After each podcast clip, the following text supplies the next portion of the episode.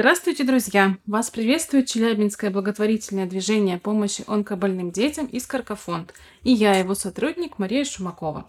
Сегодня у нас очень волнительный день. Мы приступаем к реализации нового проекта. Вместе с вами и для вас мы попробуем освоить новый современный формат диалога с нашими подопечными семьями. Сегодня мы постараемся записать первый выпуск подкаста «И слово лечит». Идея этого проекта пришла мне в голову после очередного интервью с одной из наших мамочек. Поводом для той встречи стало радостное событие. Ребенок закончил лечение. Но, но мне очень хотелось плакать от тех слов и переживаний мамочки, которая сидела передо мной. Я честно писала текст о выздоровлении малыша сквозь слезы. Текст получился хороший и нашел свой отклик в соцсетях искорки. Но я ругала себя за то, э, что мне не хватило слов, чтобы передать все, всю глубину тех материнских переживаний. И вот тогда я подумала, что нужен новый проект, чтобы слова летели, не преломляясь из уст в уста, из ушей в уши, от сердца к сердцу. Ведь истории наших мам и пап, все они как большой родительский подвиг. И тогда я, как журналист, решилась на то, чтобы писать про наших мам и заговорить во все услышание. От волнения сегодня читаю по бумажке, но надеюсь, что это не отпугнет наших слушателей. Искренне убеждена, что каждая история, рассказанная здесь, способна помочь и вдохновить. Сотрудники Искорка фонда и врачи в онкогематологическом отделении Челябинской детской областной больницы часто слышат о том, где можно увидеть тех, кто победил рак. Ведь, ведь в больничных стенах э, дети, которые больны.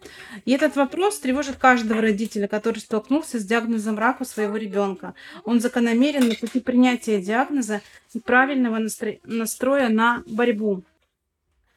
В прежние доковидные времена специально для поддержки наших родителей в отделении Искорка фонд устраивал встречи мам в отделении – Мамы-победители рассказывали мамам пациентов о том, как прошли свой путь к выздоровлению ребенка. Это были очень душевные разговоры мам. Это оказалось обоюдно полезным, ведь желание помогать в наших мамах всегда огромно. А подобные встречи – это возможность передать свой опыт и поддержать других. Но потом случилось то, что случилось – карантин и ковид. Сейчас в онкогематологическом отделении снова не, не пускают посторонних, но мы понимаем, что мамам и детям по-прежнему нужна наша поддержка. Поэтому сегодня мы находимся здесь, в звукозаписывающей студии. Рядом со мной та самая мама, которая вдохновила меня на проект. Здравствуйте, Валентина. Здравствуйте. Я очень рада, что вы пришли. Валентина пришла сегодня на запись с дочкой Софией, ей пять лет. Два года своей совсем еще юной жизни София провела в больнице. Вместе с нами здесь, в Бомба-студия, и наш звукооператор Шамиль Марадумов. За возможность реализовать этот проект я благодарю фонд Андрея Павленко. И мы начинаем. Мой первый вопрос. Валентина, я помню, как вы мне рассказывали о том, что София, возвращаясь домой из больницы, а, обратно просилась в больницу. Как сейчас с этим обстоит? Сейчас уже не просимся в больницу обратно. Сейчас угу. раз в три месяца приезжаем в больницу на обследование. Ну, как на контроль, получается. Угу. уже с напряжением заходим в больницу. Потому что мы бы в поликлинику приходим, а не в само отделение. Угу. Вот, но напряжение у ребенка уже чувствуется, что она не очень-то туда и хочет как раньше было. Раньше она просилась как домой, что у нее там и комната была своя, и игровая, и детишки. Угу. А давайте вспомним, как все начиналось. Когда вот вы узнали, что такой диагноз, как... Вот. Что такое существует? Да, да. Тяжело было очень сильно, потому что мы даже не понимали до конца само название диагноза. Сам само название лейкоз мы не очень понимали, что это вообще за так, что это имеется в виду рак. Вот. Но когда нам врач объяснила, что это к раковым относится, именно болезни, э, я в больнице переживала с ребенком, потому что мы в реанимации лежали, нас сразу положили в реанимацию, а папу потеряли потому что он у нас домой уехал в шоковом состоянии. И несколько дней мы до него не могли ни дозвониться, ни дозваться, ни достучаться. Он нас просто потерялся. Там мы уже начали переживать из-за папу, что что-то с ним может случиться. Когда дозвонились до дальних родственников, они смогли приехать в Челябинск, открыть квартиру, а они обомлели, потому что он сидел в углу с детишкой, э, с игрушками детскими от дочки, обнимал их и плакал. Ну, все пережили. Папа у нас немножко в себя пришел. Несколько дней поплакал. Потом понял, что надо бороться. Самое главное было выйти с реанимации. Около двух месяцев лежали. Потом нас перевели в первую палату. Там уже полегче пошло, потому что ребенок уже начал кушать. А самая большая радость, когда ребенок начинает кушать для мамы.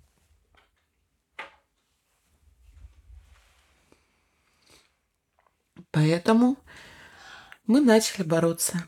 Все хорошо? Сможем mm-hmm. дальше? Просто по Валентине текут слезы. Тяжеловато. Просто даже вспоминать как ты.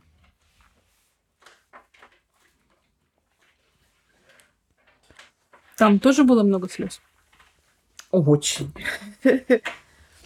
У меня даже врач заходила к нам в палату и ругала.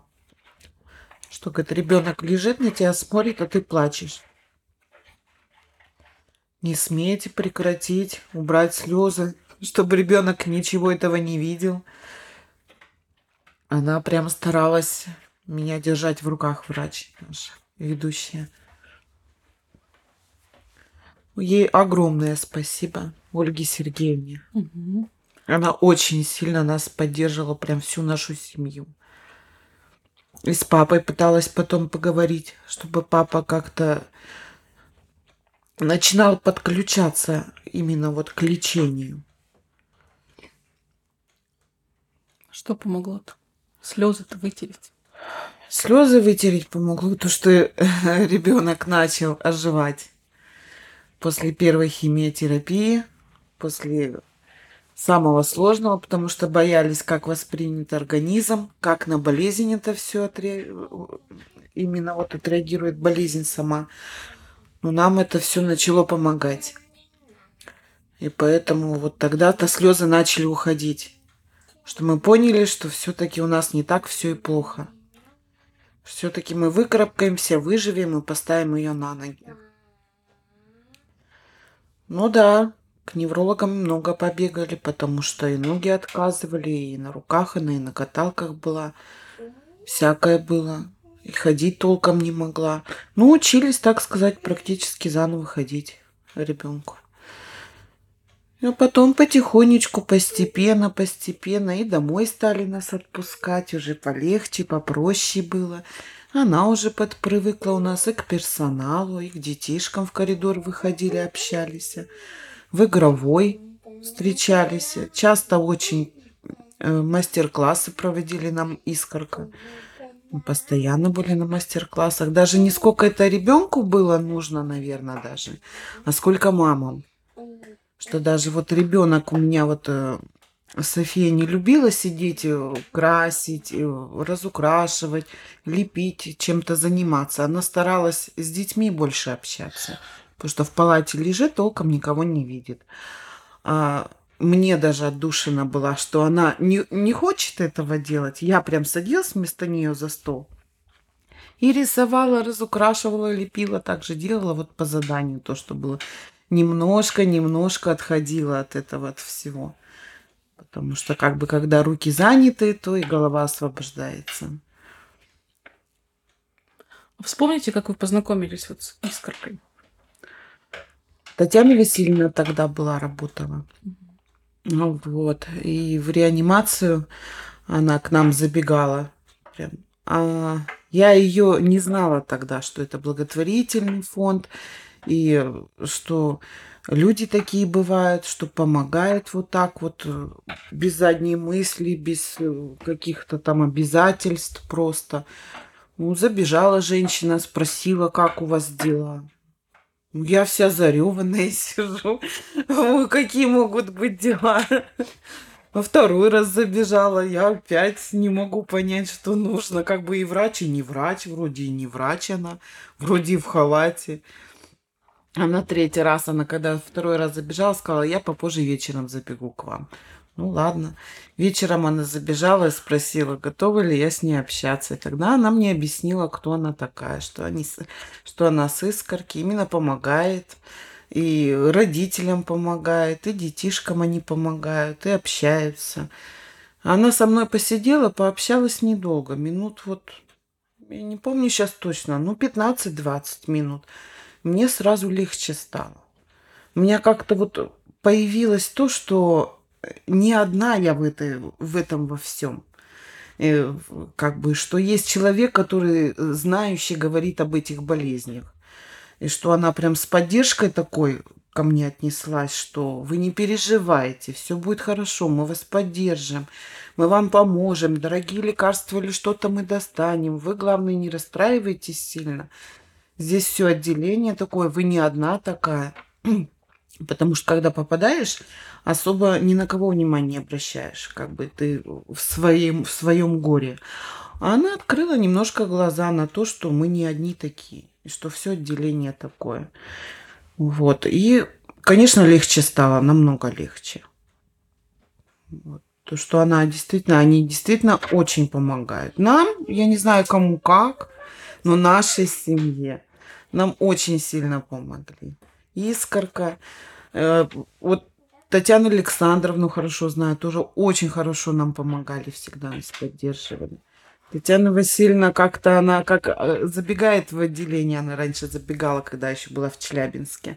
Она как огонек. Вот она горит, улыбается, и все за ней, и все бегом, и она всем уделит времени и внимание, и все. Прям даже как-то вот без нее скучновато немножко. Большое ей спасибо.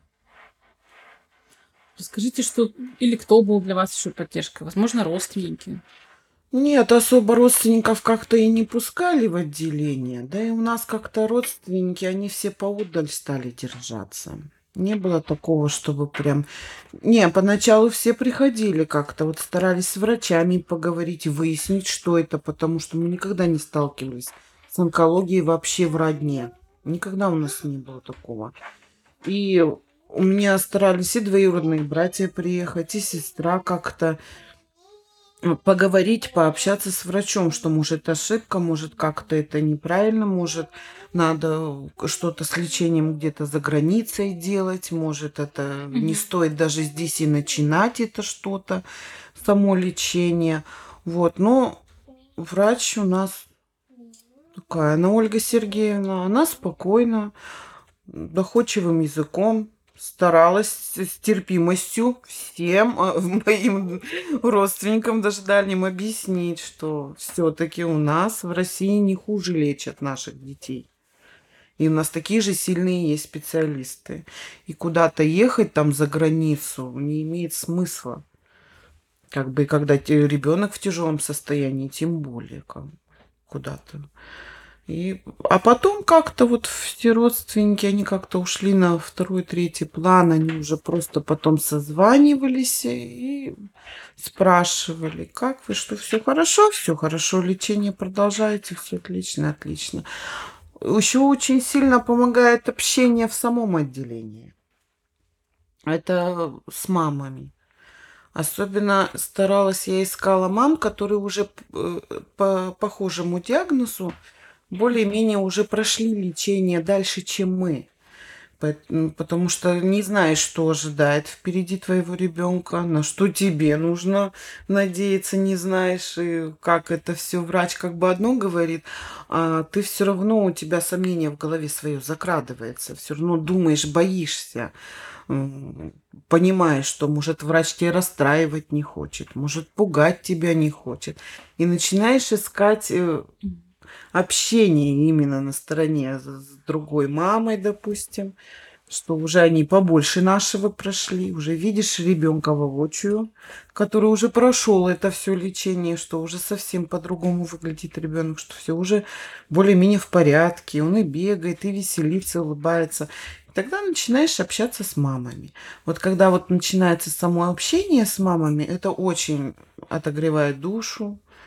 Это прям вот э, надежда большая появляется, потому что ты видишь, ты понимаешь, что не все так плохо, что может оно быть и лучше, и будет оно лучше обязательно. И до последнего надеешься. Ну, очень хорошо помогали мамы друг другу, очень. И советом, и дельным, и всяким, и разными советами. Ну, конечно, последнее слово за тобой остается, принимать советы нет, но все равно самое важное то, что поддерживали друг друга. Очень. Очень вот за это спасибо мамам, кто лежали с нами. А про советы расскажите, какие нужны были советы вот в уходе, наверное, за ребенком, да? Какая химия? Да, да, потому что побочные действия, допустим, каких-то лекарств были.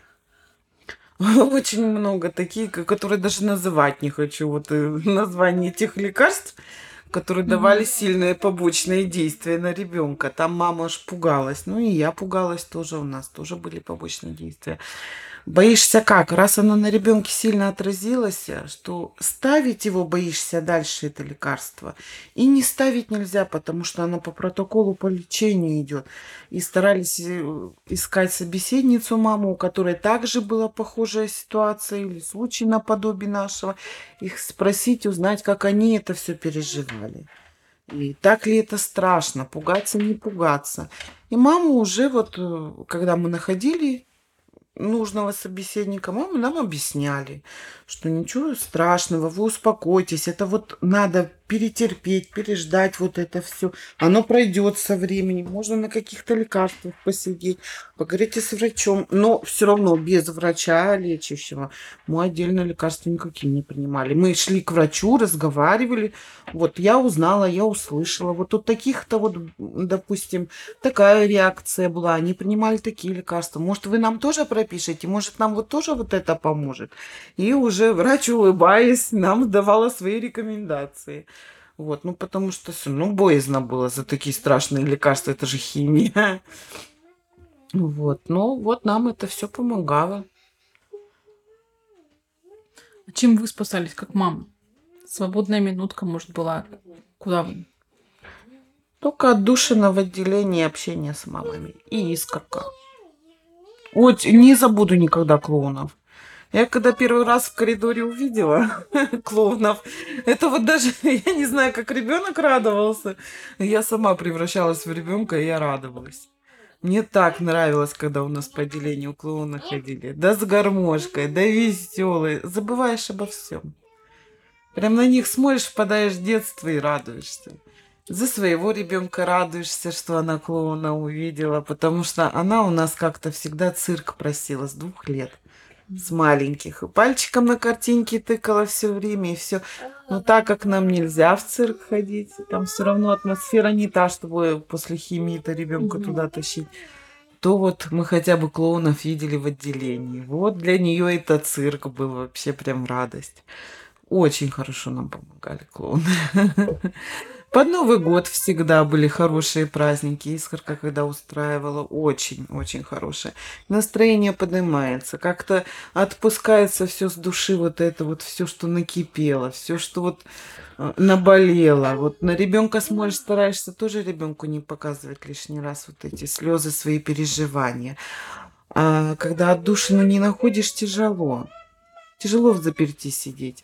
А когда вот э, мастер-классы проводятся, э, концерты, конкурсы, театр приезжал сколько раз, это, это очень помогает. Мамочки рядом тоже друг с другом советуются. Кому-то ты подскажешь, подойдешь, поможешь э, добрым советом, добрым словом. И тебе даже легче становится. Мне вот общение очень нужно было. Это я по себе понимала, что да, без общения, в четырех стенах с ребенком с ума можно сойти. А в интернетах вот это все лазить, искать, э, это совсем другое. Это не то. Как бы. Мне лучше живое общение. А как у вас в палате взаимоотношения складывались? Потом, когда нас уже выписали с первой палаты, там просто мы одни лежали. начали по другим палатам, где уже нам можно с кем-то лежать, допустим, в, друг, в других палатах, где по два человека. И вот есть одна большая палата, где по много человек нужно было по восемь вмещать. Вот ничего, сживались, всякое бывало. Сживались. Иногда, конечно, было так, что и у соседки ребенок допоздна не спит, ну всякое же. Дети же не маленькие тоже. Э, за счет этого, что ребенок другой не спит, твой не спит ребенок.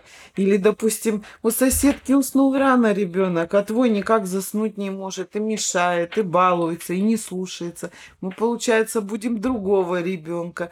Всякое было. И тем более после такого лечения, они же на химии, им же и больно, и все. И такой у нее возраст был, что и она толком сказать-то не могла ничего. Вот, она еще плохо разговаривала у нас. И ближе к трем годам начала уже только говорить то, что ее беспокоит. А так по-всякому было, ничего, сживались. Бывало так, что, да, попадали, что просились прям, на посту у девочек прям просили, чтобы вот нас вместе положили, допустим, в одну палату вот уже с, так, с теми или с теми по фамилии называли, что мы их уже знаем, у нас ближе график общий по детям что и сон час вовремя у них, и питание вовремя у них проходит, и лечение одинаковое, чтобы на процедуры вместе ходить, там вот, ну, всякое даже на сдачу анализов вместе. Старались как-то вот группироваться похожим случаям, по общению. Вот а так Ничего, хорошо, все уживались, все, все хорошо. Единственный минус большой то, что там в отделении с кухней такая проблема, конечно. Э, мы даже... Какая проблема? Ну, то, что там до четырех не готовить ничего нельзя. Угу. А после четырех там тоже до определенного времени закрывается на ночь кухня.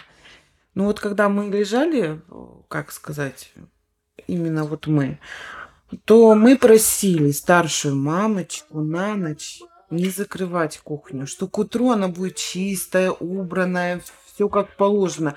Но готовить дети не дают особо, потому что за ними тоже нужно приглядывать. Никак их без внимания это не оставишь. А мне проще было готовить только по ночам, когда она крепенько у меня спит после всех лекарств, она у меня спокойно отдыхает, и я ночью бегу, готовлю спокойно, что не дергаясь. И народу меньше на кухне за счет этого, побольше и с конфорками проблемы решены, и даже с ножиками и со всем остальным. Вот мы выпрашивали, и мамочки нам навстречу шли, старшие мамочки, оставляли кухню там до утра как бы открыто. Ну, к утру, к восьми мы прям, чтобы она была чистая, блестела, сдавали на несколько дней прям наготавливали ребенку, потому что мы же не одни лежим, у нас же полное отделение, многие готовили. И просто чтобы несколько дней не занимать дальше кухню другим, чтобы было тоже время готовить. Просили на ночь. Когда же вы спали-то, Валентина? Нормально. Я же не прям всю ночь готовила. До трех, до четырех. Ну, я как-то сама по себе такая полуношница. Рано никогда спать не ложилась. Вот. Мне этого хватало. Я вообще прочитала, что человеку достаточно 4 часа в сутки для того, чтобы выспаться и набраться сил. А как спали на раскладушке? Было, попадала на раскладушку, было дело. Но в основном с ребенком на одной кровати мы умещались всегда. Вот. Как-то было один раз, да. Мы попадали так. Вот. Ну, ничего не страшно. Главное, что они есть, раскладушки. Плохо, если бы их не было. Пришлось бы стоя спать.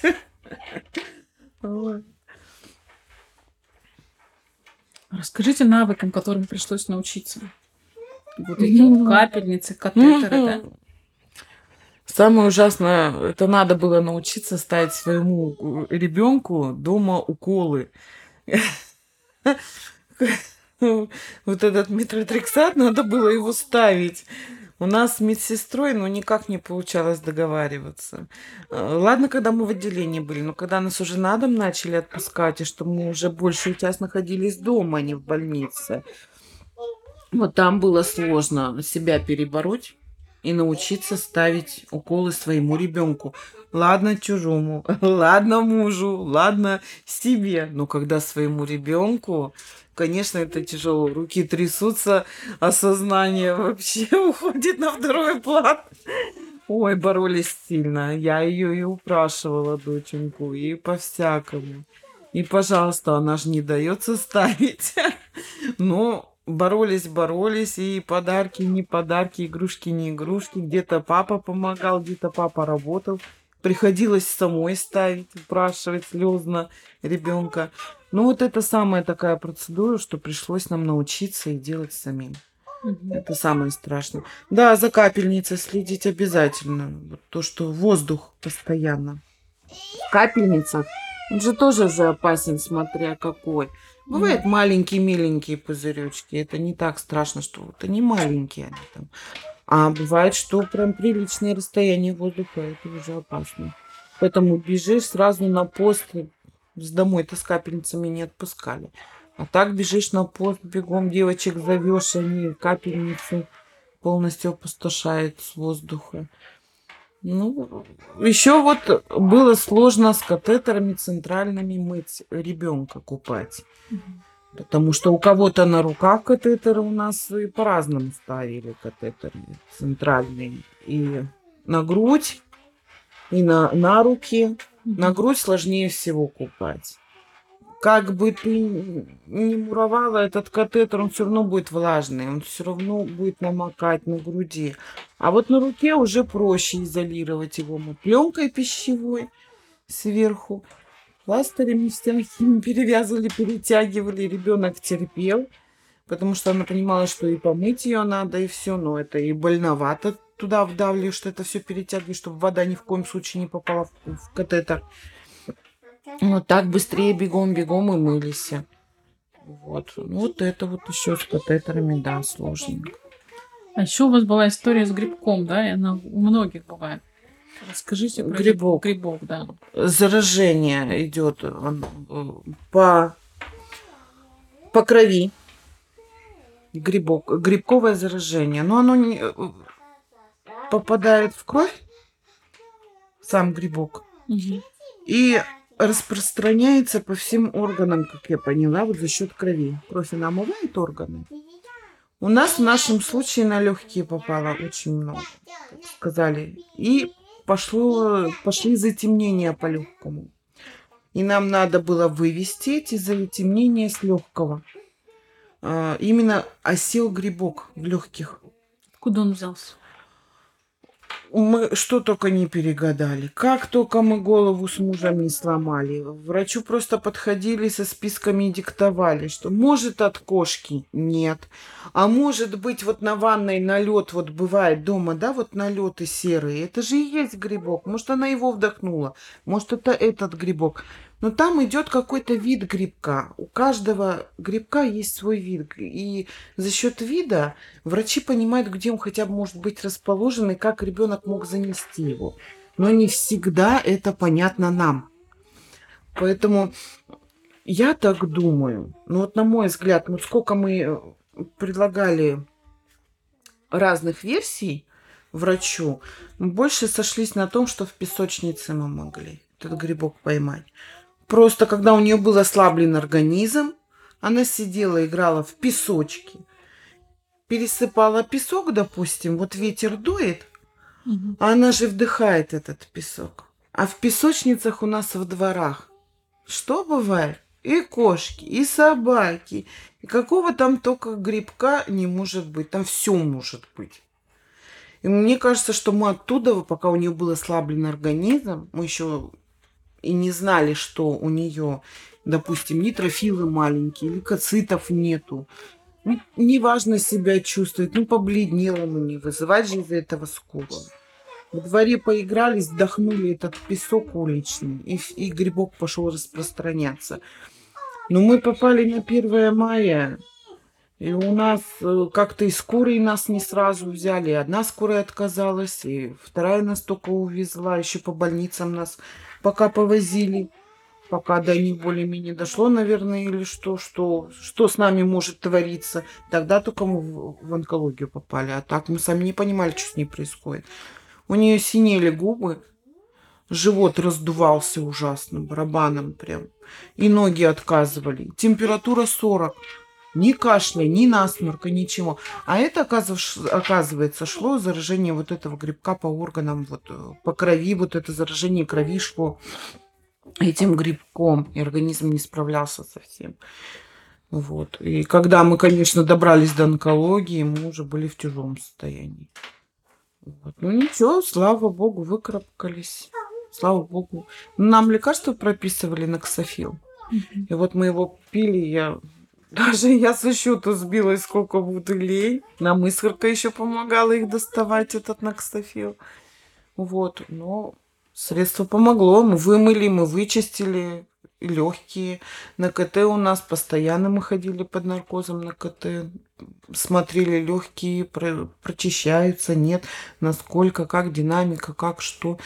Нам помогло все, мы вывели грибок. Оказывается, это тоже страшно семечки даже. Вот в семечках это же тоже же грибок. Ну, может, мы и думали, что, может, семечку проглотила, пожевала. Там это же все же в грибке. Это тоже нельзя детям.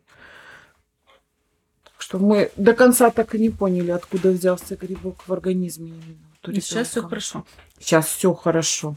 Грибка нет, кровь чистая. Мы в ремиссии. Слава богу, год уже прошел после лечения у нас. Угу. Все. Ну, дальше как бы сидим. Расскажите вот тот счастливый день, когда вот вам сказали, что можно собирать вещи и идти домой. Помните? Вообще? Да, да, да. его все ждут, что вот сейчас придет доктор, скажет, анализы хорошие, да, собирайтесь домой. Да, последняя лимбальная. Но последний контрольный лимбальный, все ждем и ждем, когда же врач зайдет. Нету, нету, нету, нету. Я побежала, нашла врача. Я говорю, как у нас что? Все хорошо у вас. Нам куда? Нам что дальше? Домой езжайте. Как домой езжайте? А дальше что у нас? Протокол уже закончился лечение? Сейчас что будет дальше? Какой-то протокол или что, что нам еще ждать? Она, Ольга Сергеевна, засмеялась и говорит, так вы вообще-то лечение это закончили, все, вы можете ехать домой. И каждые три месяца только приезжать в поликлинику, не к нам сюда, и привозить свои анализы, результаты анализов. Так что приезжайте, счастливо вам удачи. Я прям поверить не могла. Я ее еще раз остановила. Я говорю, ну подождите, нет, мы точно все закончили. А мы все уколы проставили. А давайте мы еще КТ сделаем. А давайте мы еще что-то поделаем, чтобы уже точно мы вылечились.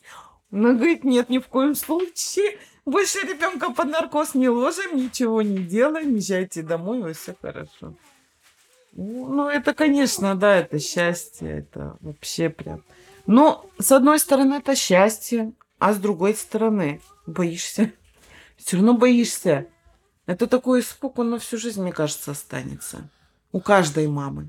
У каждой. Еще, наверное, и папе передается. Папе передается сильно, но, э, как сказать, вот с этими годами он маленько посвыкся, свыкся, он маленечко старается от меня прятать, от меня прятать свои переживания.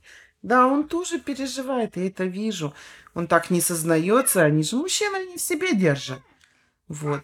А я вот что-то с ней не так. Вот простыла она, заболела там ангина или ОРВИ или еще что-то, закашляла, зачихала, все. У меня паника начинается. Я уже день-два, на третий день уже онкологу пишу. Ольга Сергеевна, у нас там температура. Ольга Сергеевна, как что быть? А вдруг вот наши врачи боятся за нас браться, нас лечить? Антибиотики вот такие выписали, они нам точно пойдут, а как, а что? То есть я все равно, я буду, мне кажется, всю жизнь так переживать. И поэтому, когда нам сказали, что мы отличились, можем ехать домой, я онкологу еще один вопрос задала. Подскажите, пожалуйста, а могу я с вами связь держать? Мне это нужно очень. До скольки? Говорю, до 18 лет можно? Она сказала, да пожалуйста, пишите, созванивайтесь, чем смогу, тем помогу. Потому что мне это как маме очень нужно было. что все равно как-то, что врач, что ты не одна принимаешь решение, чтобы врач мог тебе посоветовать, ты уже доверяешься этому врачу, что уже столько времени с этим врачом. И очень важно, что вот может в дальнейшем потом обращаться, потому что всякое может случиться, не дай бог. Чтобы можно было посоветоваться даже по поводу лекарств. Потому что вот, допустим, у нас в районе, э, в нашей поликлинике на Мамина 154, Челябинске, не знают, какие нам можно лекарства, какие нет. Они боятся нам выписывать. И только выписывают те лекарства, которые со слов мамы можно. Но я же тоже не врач. Мне приходится связываться с онкологом и уточнять, действительно ли нам можно вот эти лекарства, потому что педиатр боится нас лечить. Вы же, говорит, необычные дети, хотя онколог говорит, вы обычные дети, и вас лечить так же должны, как и обычных детей. Вот. Ну, ничего, и это тоже переживем. Все хорошо будет.